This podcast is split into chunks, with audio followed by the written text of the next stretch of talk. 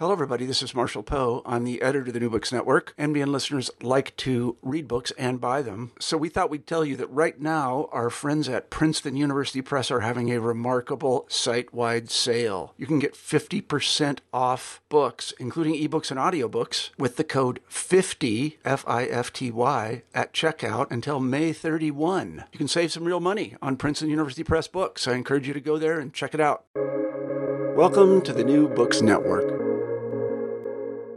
Hello and welcome to another episode on the New Books Network. I'm one of your hosts, Dr. Miranda Melcher, and I'm very pleased today because I am speaking with the author of a fascinating book, a really important book, just published by Cambridge University Press in 2023, titled Redefining Ceasefires Wartime Order and State Building in Syria, which does a number of things. Um, I think perhaps from my point of view, most importantly, the book really examines ceasefires. What do we mean by them? And perhaps more importantly, what should we mean by them? What should we better understand about what a ceasefire is, how it works on the ground, um, using the case study of Syria to examine all of these complexities. So I'm very pleased to have the author with us today, Dr. Marika Sosnowski, um, has joined us. Marika, thank you so much for being with us on the podcast. Such a pleasure to be here. Thanks so much for the invitation, Miranda.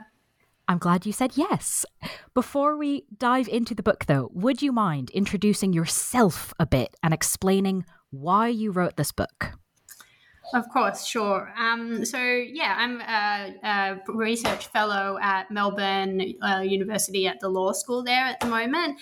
Um, I also in Australia. I'm based in Melbourne, so in Australia we usually start anything that we do kind of in a public way by acknowledging the traditional custodians of the lands where where where, where I am, which is the Wurundjeri people. Um, and I think that's, uh, you know, in the work that I do on conflict, that I feel like that acknowledgement is really important just to center my own thoughts um, and hopefully the thoughts and um, feelings of the audience in terms of um, how conflict and state violence affects uh, civilians and people. And that's a, a, thing that definitely comes out in the work that I've done for my book and that I want to really center that in my work.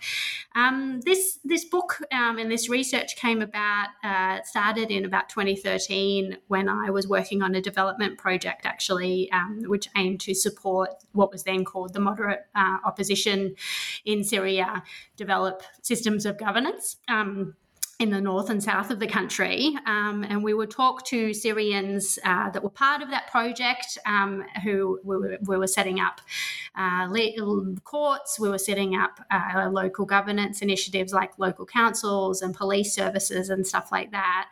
And we would talk to Syrians about how those initiatives were going. Um, and they would say, they're going great until Assad comes over and bombs us. And then basically everything falls apart.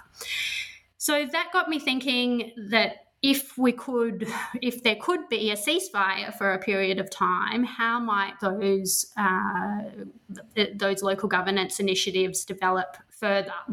And so that was the kind of the question that spurred uh, the research uh, for the book. Um, yeah, and it was kind of a basic question, but then obviously, like any good research project, that got very much problematized and um, made much more complex when I started to look into that empirically in the Syrian case.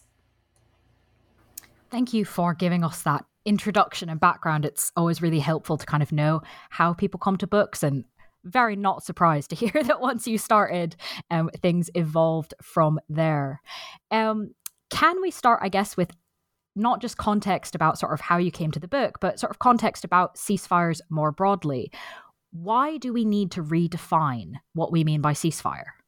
So, ceasefires, until fairly recently, uh, have only really ever been considered as a way well, primarily as a way to stop or halt violence for a period of time.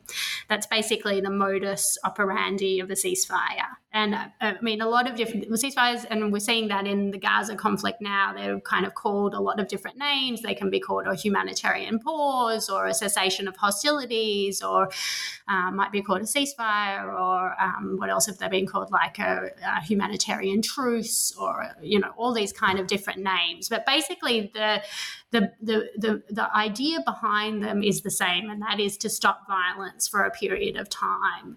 Um, and, but what I found found actually in my research was that while uh, they might do that um, for a little while or for a longer period of time, a lot of other things uh, go on within that space that the ceasefire creates, what I call like wartime order that the ceasefire creates. So, those things that happen in that space that I found are things like uh, governance, uh, local governance or rebel governance uh, dynamics can be reconfigured in different ways. Um, rights to citizenship and property can be changed and challenged, um, and then dynamics normally considered the purview of the nation state, like diplomacy and security control, uh, they can kind of change and be rearranged as well. So, yeah, so there's a lot more to ceasefires other than just stopping violence, basically. Yeah, no, that makes um, a lot of sense. Obviously, I have a I've read the book already, so I know how this plays out in the examples um, we're going to walk through. But before we get into the case study, is there anything further you'd like to say about how you define ceasefires? I think the way I'm trying to define them as this sort of particular type of war or a renegotiation or a particular moment where uh, order is renegotiated and that things can happen um, within that period of order. So basically, trying to broaden broaden what people think about when they think about what, what a ceasefire, um, what is a ceasefire, and what can it affect, basically. Got it. Okay, that makes sense. Um, and and I mean, it sounds so sensible, right? Um, but that's why we need the book to kind of make that claim and go, hang on, let's really look at what this looks like in practice. So I'd like to turn to that bit of the book, the case study section, if you don't mind. Why the Syrian civil war as your case study to examine what a ceasefire is? Sure. So, like I said, the, the, my work in the development sector was, was, quite a lot on Syria. So that's what got me interested in uh, using the Syria, using Syria as a case study in the first place. Um, and I think Syria is a really, or the Syrian revolution and the subsequent civil war. Um, it kind of combines a lot of elements that have become part of modern warfare, I think, in a way. So it's got, you know, it's um, an internationalized um, conflict where it's got lots of different actors involved, you know, Russia, the US, lots of different Arab states involved. Um, it's you know a lot of targeting of the civilian population um, all these kind of different elements that make up uh, you know, the so-called new wars. So I think in many ways, um, Syria has lots of the elements that other uh, wars. So we can use Syria. It's a good example to draw. Um, uh, lessons from that we can now apply to other other wars, like even Ru- what Russia is doing in Ukraine or what's happening in Gaza as well now. And I think we'll get to kind of how this applies beyond Syria um, towards the end. But let's go into um, the Syrian side. Can you talk us through kind of in practical terms some of the other areas of a conflict that can be impacted by ceasefire? I know you've kind of given us a small example already, but perhaps to kind of make this more real to people, what what what else are we talking about here um, practically when it comes to ceasefires? Sure. So one of the one of the sort of most vivid examples that I can give you from the Syrian context is sort of the rearrangement of citizenship rights. Um, that so these happened as a result of what were called initially local truces and then kind of morphed into being called reconciliation agreements in the Syrian context. And these were agreements yeah, basically that were forced on different rebel held communities by uh, the Syrian regime, uh, often with Russian help and uh, or Russian support, um, and now in many cases just by Russia. Um, so basically, what would happen um, in many of these uh, reconciliation agreements was that um, a community like Daraya, um, just outside of Damascus, or uh, Old Homs would be sort of surrounded and besieged by the Syrian regime. and then it would be bombarded um, until basically the community there had little choice other than to accept the terms of whatever ceasefire agreement was being offered uh, by the regime at that stage. Um, so really, they weren't sort of there weren't ceasefires that that involved sort of what we normally think of as ceasefires, as in like elements of negotiation or compromise, or that they were sort of really beneficial or positive. They were really um, these kind of strangle contracts that uh, communities were forced into um, at the at, you know under under vast amount of duress. And basically, there was a specific term in these agreements um, that required people in these communities what was called, uh, what sort of can be translated into English as to settle their status. And what that meant in practice, it kind of sounds quite benign in a way, but what that meant in practice was um, people that were involved in not just uh, the armed uh, rebellion in that area, but in the political governance of that area. So these could be people from local councils, uh, people that sort of somehow activists that had agitated against the regime, um, you know, activist journalists, um, things like that.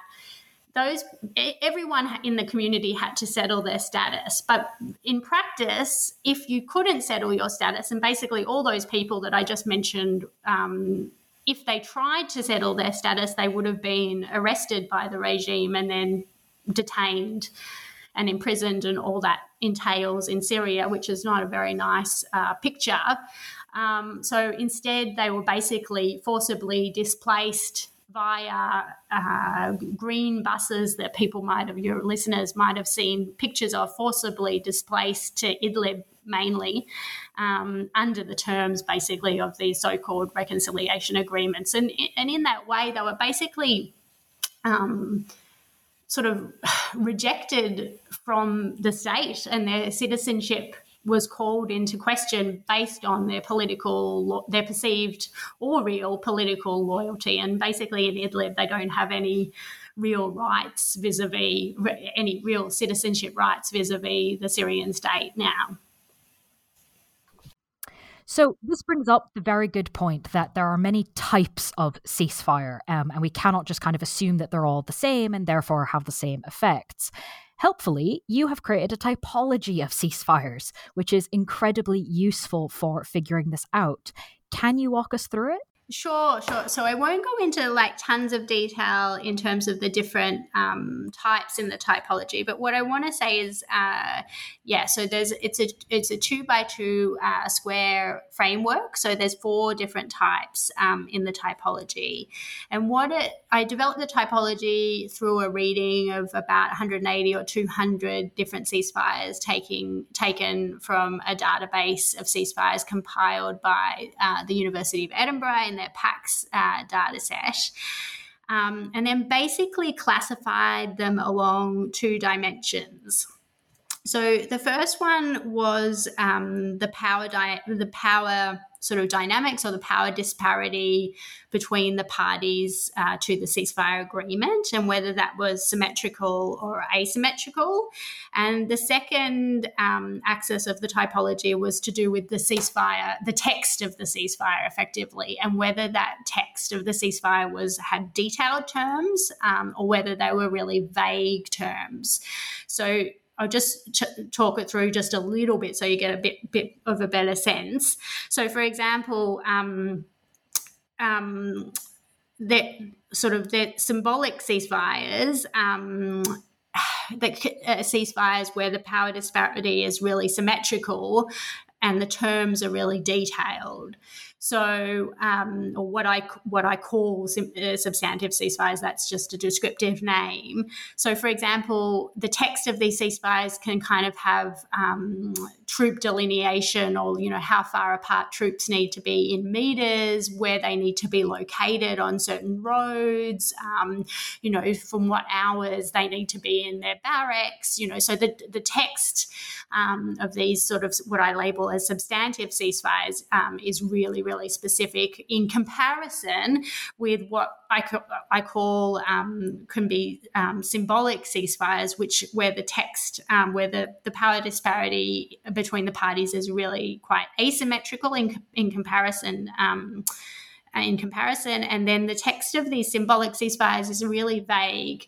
So, um, in the book, I think I, one of the examples I give is this sort of um, uh, a, ceasefire that was uh, for in the Swat Valley, and where the, the, the terms of that ceasefire are particularly uh, vague in terms of kind of. Um, you know, uh, uh, uh, I'm just getting, getting the specifics, but it's something like, you know, a Sharia law will be imposed in SWAT, including, uh, you know, so quite quite vague. Um, the army will gradually withdraw security forces from the region, but um, that's it. No specifics on you know how that'll happen when that'll happen um, the government and the taliban will exchange prisoners that's it so um, you know like you can see just by those really brief examples like it's quite vague um, in term you know compared to say you know what was the, the, the ceasefire in Sri Lanka for example which had those much more specific um,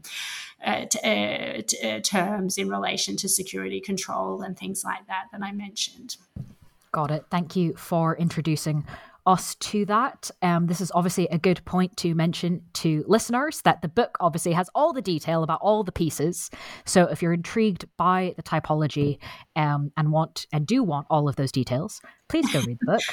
Don't um, let, my, let, my, total brain fade uh, turn you off. that fact. So. Could you walk us through perhaps another example? I know I've already asked for a few. Um, explaining sort of how different actors involved in a ceasefire might use the document for their own ends? Sure. Um, so I'll give you the example of the 2016 cessation of hostilities um, and how that affected rebel and local governance in the south of Syria. So, mainly talking about Daraa province in the south of the country.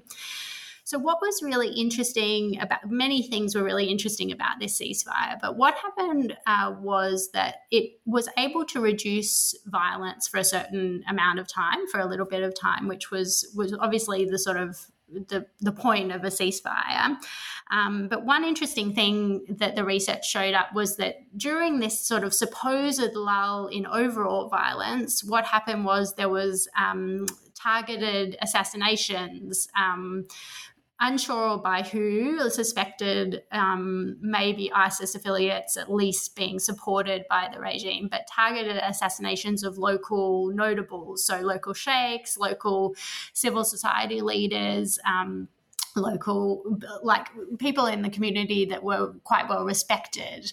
Um, and this had a, a real effect um, on the different communities, sort of a, a, morale effect on the different communities, but um, in, in the, the, south of the country. So that's just one um, small example um, of how violence during the ceasefire morphed. Um, but in general, in terms of uh, the local and rebel governance in the South, what was really interesting to see is that um, the ceasefire kind of it wasn't as simple as that it sort of was was was you know as was beneficial to one party and not to another. It was that the ceasefire created. Um, a type of environment, you know, a wartime order that I call it in the book, where different actors in that space. So they included the courts, the local councils, the sheikhs, um, um, uh, the, arm, the non-state actors, so being the armed groups as well, um, humanitarian actors, um, as well as sort of financial um, systems like smuggling routes and things like that. All of those different actors were in some way affected and became recalibrated or their relationship with each other became recalibrated because of the ceasefire. And I, you know, those dynamics were really um, are really tricky um, to explain, and I go into that in a lot more detail in the book. Um, but basically, the the sort of finding and the big takeaway was that um, not only did they affect kind of rebel governance, which is generally thought of as being by the rebel governance uh, scholars as being kind of solely or primarily related to non-state armed groups. Um, in fact, ceasefires affect them, but they also affect um, all kind of levels of local governance, really, and how those actors are kind of all um, related to each other and how those relationships can be recalibrated because of the ceasefire, basically. Yeah, no, that makes a lot of sense. Um, and I'm glad we've mentioned wartime order as a key term in the book. Um, thinking about the state side of things for a moment, you mentioned earlier how ceasefires can be used by the state to redefine um, citizenship. And as you talked about the kind of settling of status uh, aspect of some of the ceasefires, what about in terms of property rights? Yeah, sure. I'll talk about property rights. So, similarly in a way um, because sort of it, it kind of runs on from the citizenship argument so because people were displaced under the terms of these agreements, um, what happened was that their homes were then, um, in, in some cases, like um, Old Homs being one of them, for example, their homes have now been reappropriated by the regime. That's because of sort of you know their titles were not kind of 100% legal in the first place because there's a lot of informal housing in Syria or it could just be because they've been permanently displaced under the terms of those agreements and then they either have their um, their title to the property with them, but it's of little use, um, and or they're not, that you know, they can't come back into regime controlled areas without, you know, a massive security risk to themselves. So basically, they've got no rights to that property anymore.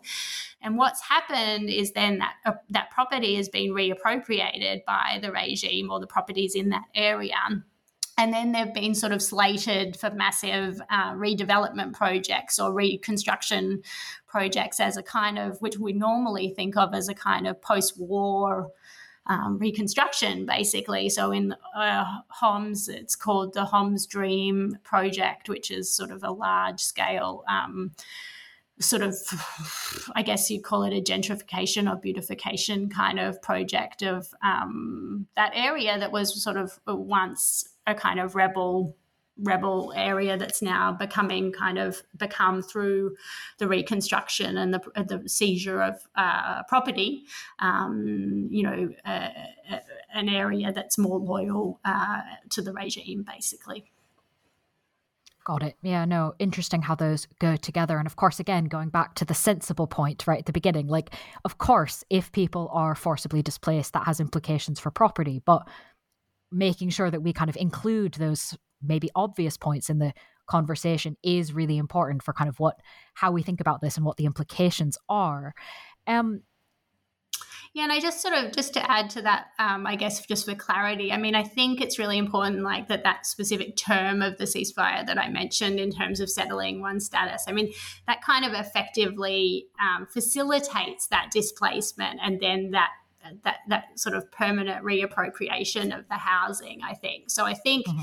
Um, you know, I do hesitate in the book to draw these kind of like direct causal effects, but I think in that case, it's it's kind of it's reasonably clear that the ceasefires are what has caused like actually this quite gross um, structural violence. So why, while they may have kind of decreased uh, the physical violence of the bombing. You know, in a way, I, I think that there was another academic article written about um, these types of local ceasefires, which where they were deemed like highly successful um, in terms of reducing levels of violence. And I think you know that's that's really true. But i think that's the whole point i'm making is that if we only look at them in terms of their ability to halt violence we just miss a whole massive part of the picture and that they you know yeah while they may have been really successful in stopping physical violence the ceasefires themselves have been really structurally violent on these different populations.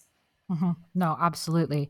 And in a similar way um I really find your discussion of ceasefires is kind of connecting up a lot of bits that we don't necessarily connect, right? That idea of kind of what type of violence are we looking at? Um, also, I think an assumption often that ceasefires are sort of temporary, um, short term, but then now we're talking about having some really significant long term effects.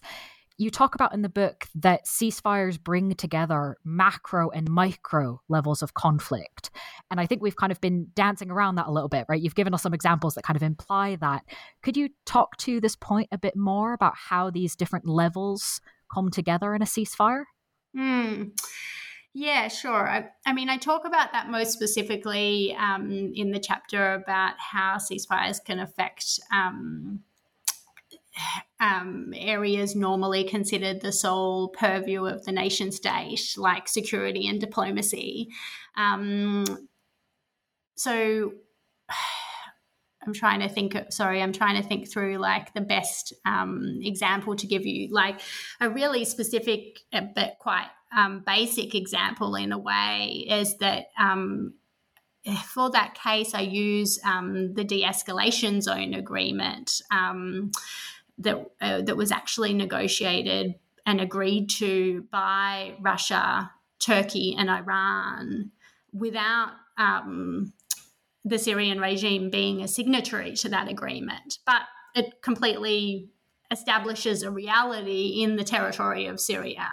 So I found that quite interesting is that basically the diplomatic control of the Syrian regime was was usurped in that case by the ceasefire being agreed to in their absence effectively. Um, it's unclear, you know, how much or how little uh, the Syrian regime, you know, uh, their input onto that that ceasefire agreement. Um, and that ceasefire agreement effectively set up um, for uh, territorial areas of de-escalation in within uh, the, the, territory we know as Syria.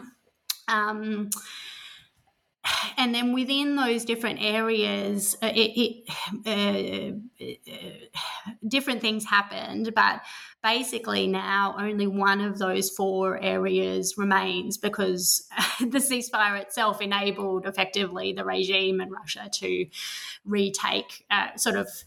Um, uh, enabled it to focus its concentration specifically on those different areas at different times. And then once it had taken Eastern Ghouta, which is one of those areas, the other uh, two areas of the south um, and a small area in Homs fell uh, pretty quickly afterwards. Well, they agreed to reconciliation agreements because they saw um, sort of what the bombardment that had happened on Eastern Ghouta. So the the pressure that uh, was was the retaking of those areas under the, was effectively enabled by the terms of the ceasefire agreement. So that was like a military. Um, a military uh, result, a direct result of the ceasefire agreement. And then in Idlib, um, security control of that area was sort of completely renegotiated, particularly Turkey's control uh, that it had over that area at that time. Um, that's since changed. Uh, that agreement was, I think, 2017 or 2018, and that's subsequently changed quite a lot with uh, Turkey's um, occupation of the north of the country in the Euphrates Shield area. Um, but basically, Turkey still or did and probably still to a certain extent has uh, control or some control or a certain amount of control. It's very unclear over um, what's now known as Hayat Tahrir al-Sham, which is the non-state um, group that effectively controls um, Idlib. So basically, there's this kind of recalibration of uh, both state control, non-state armed group control, but over the, the security control of the territory of Syria, basically, that was kind of enabled by the terms of that ceasefire agreement, which established these four territorial de-escalation escalation zones. That's, I think, a really key example um, to kind of make that point of hang on, there's stuff happening here that's not just about temporarily ceasing or reducing violence. So thank you for taking us through that one. Um, I'd like to kind of ask my next question, I suppose, in two parts. We've discussed um, sort of the importance of what you're doing here, of thinking through these definitions, of organizing, categorizing different ceasefires, understanding sort of the what the pieces of paper are actually doing on the ground. what then do you think are some of the policy implications of this work that you're doing on defining ceasefires?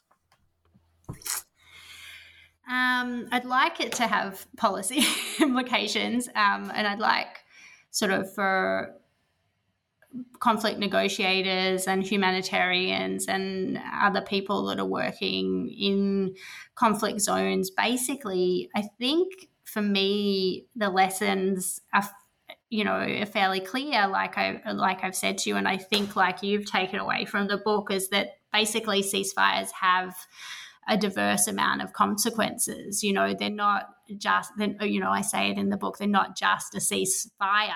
Um, you know, and often those consequences are not always, I don't know, often, they're, they're not always at least uh, positive and humanitarian like we often tend to associate with ceasefires. We tend to associate ceasefires, and we see that again in Gaza at the moment with calls for a ceasefire, which you know I don't deny that that's a terrible amount of human suffering happening there, and you know. A ceasefire is definitely at least the best way so far humans have devised to sort of stop that level of violence. But what I, I, guess the big policy implication is for me is like don't be blind to the the negative effects uh, ceasefires can have um, can also have, I guess, you know, and uh, mm-hmm. Speaking of the Gaza context, for example, I mean, you know, there's been talk already of these humanitarian corridors, or I think they're calling them humanitarian pauses or something like that, that have just been implemented.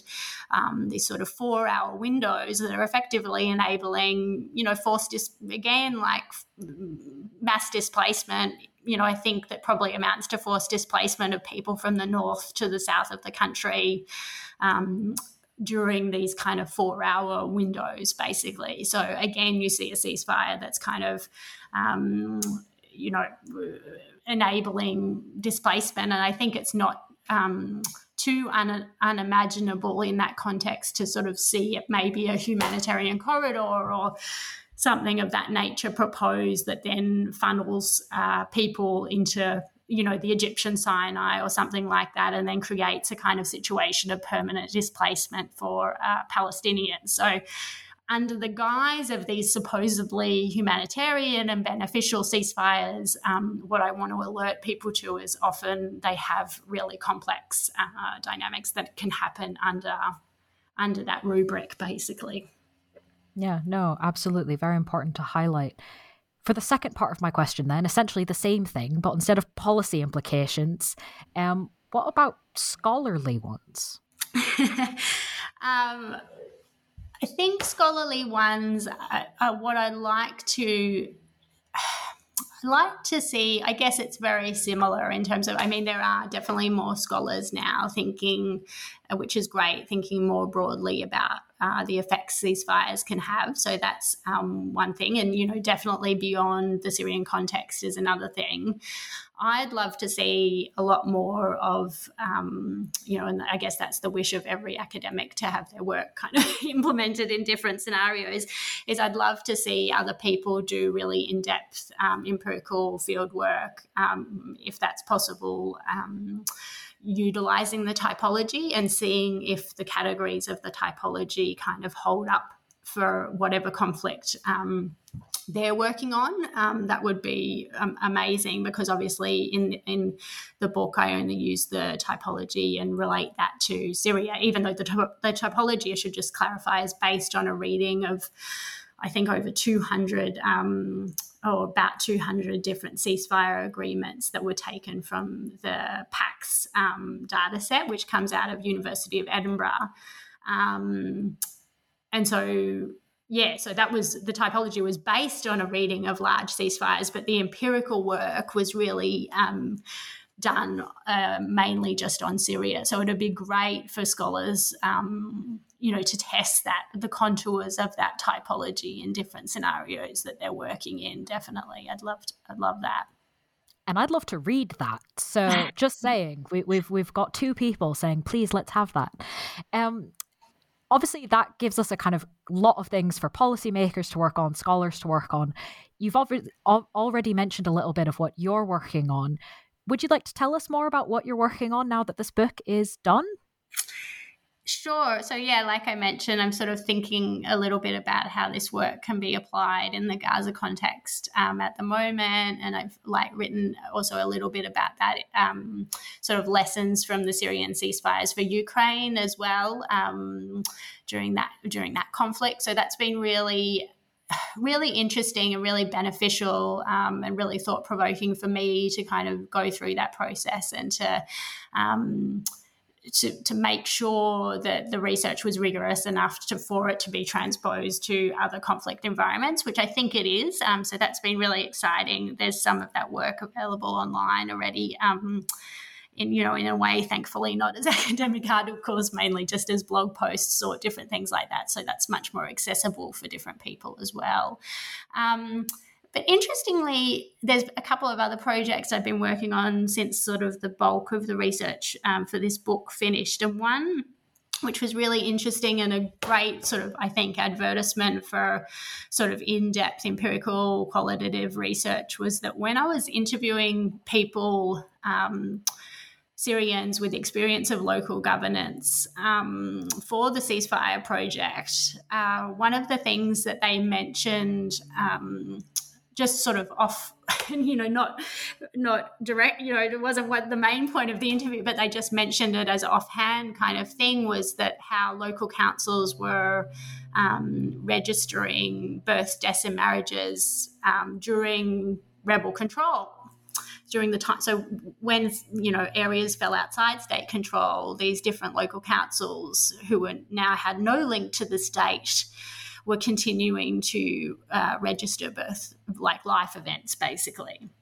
And it just got me thinking, like, that's really weird because, you know, usually the state, the nation state, is considered the actor with the, the sort of sole ability to grant uh, people legal identity, basically. So that was great in that, um, so really interesting comment. It, it basically has spurred about five years of subsequent research um, onto um, legal identity conferred by um, insurgencies and non state actors. And that's part of a project I'm just kind of tying up now uh, with Bart Klem.